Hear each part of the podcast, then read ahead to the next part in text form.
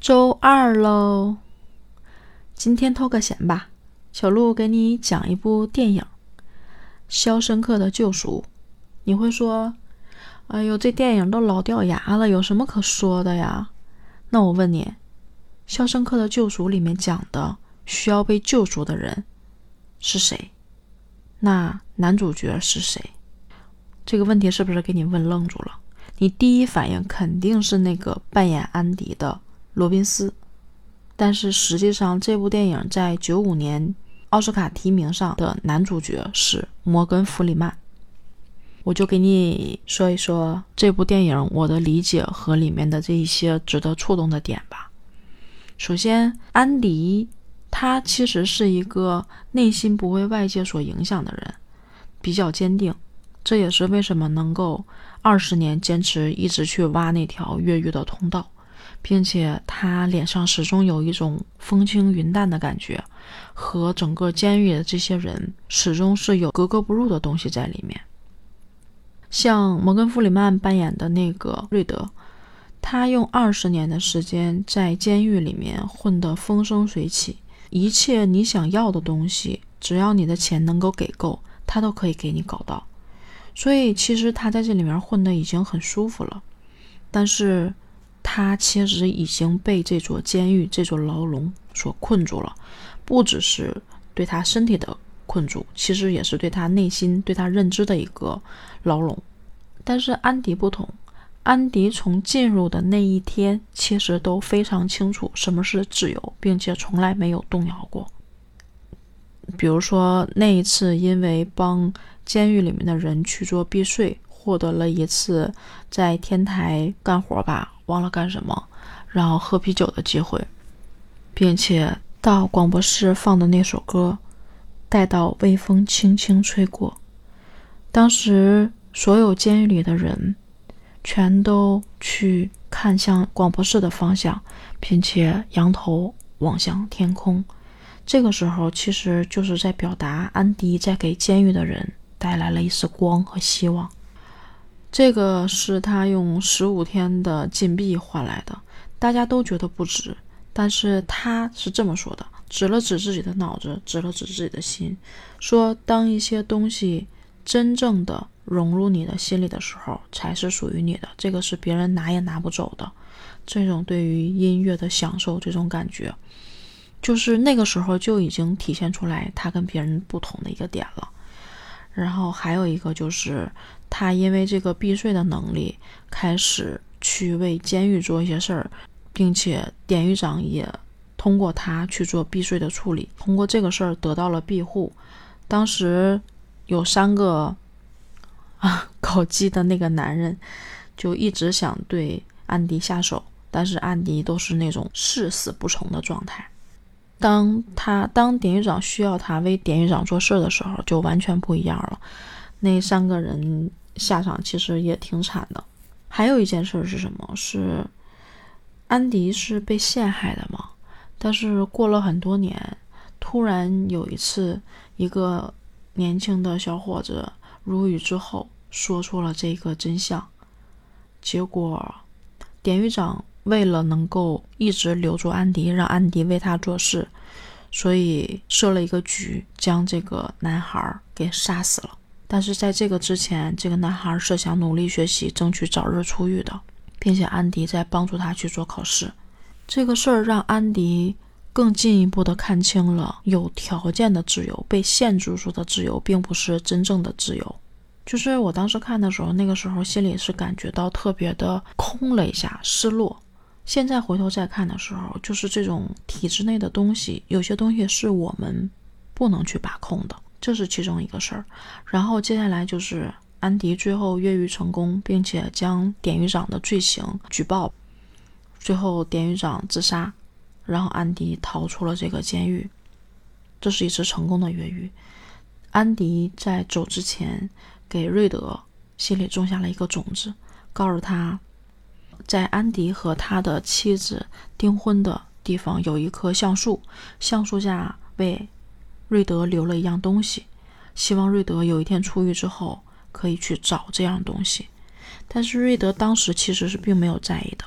但是并不妨碍这颗种子种入了瑞德的心里。瑞德在每十年的一次申请假释的机会中，都会被一次一次的拒绝。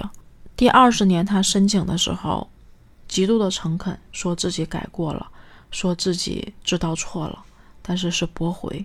在第四十年的时候，瑞德已经从心里放弃了这种要出去的这种想法，觉得自己一辈子也出不去了。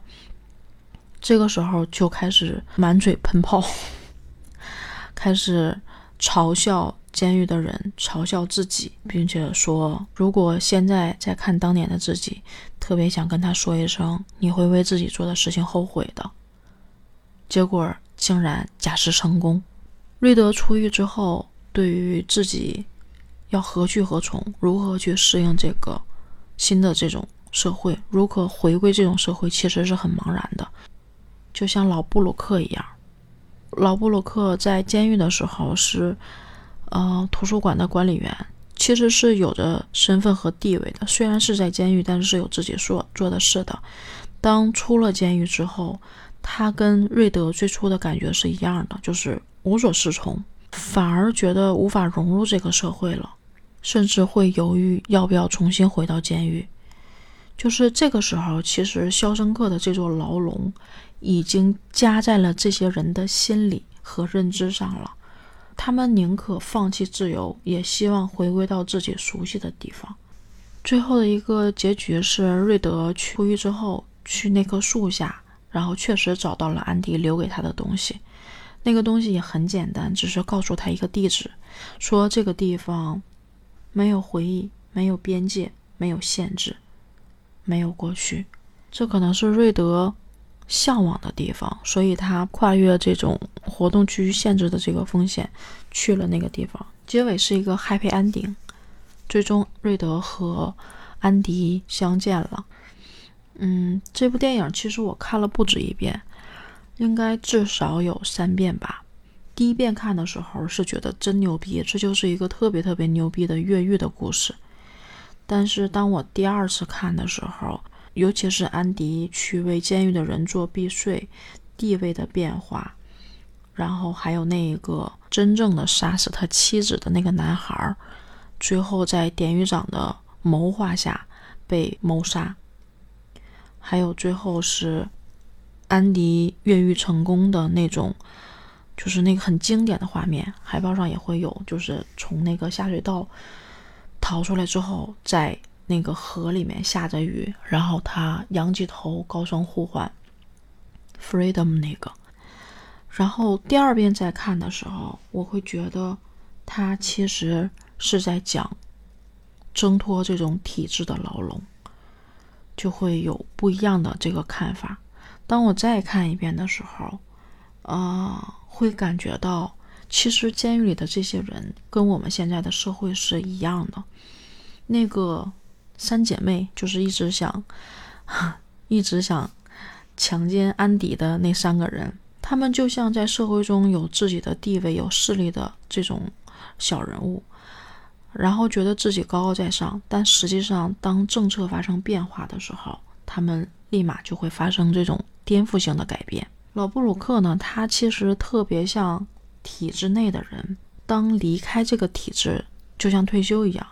他反而觉得无所适从，接受不了这个现实，最后可能选择自杀的这种结局。就像现在很多老人退休之后，其实很难去适应这种状态的变化。瑞德就其实很像我们，从最初的痛恨这种监狱的这种规则，然后到慢慢的习惯，到最后去玩弄这些规则，也挺像我们的人生的。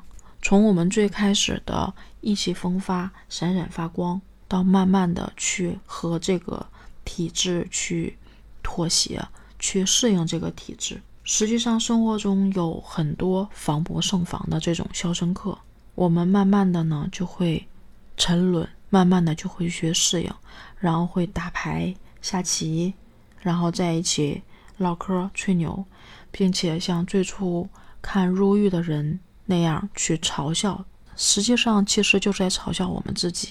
但真正能够不忘初心、坚持自我走下去的人，才真的是内心的自由和认知的自由。就像安迪一样，我们最终会活成哪种模样呢？那里有句话说：“我们要么活着去生，要么活着去死。”你会选择哪一种呢？其实这句话还是挺触动我的。同样是一天，我们要用一种什么样的状态去生活呢？这个《肖申克的救赎》这个电影留给我一个很深的思考。怎么样？听我说完之后，有没有觉得不同的视角、不同的感触？好了，今天就到这儿吧，拜拜。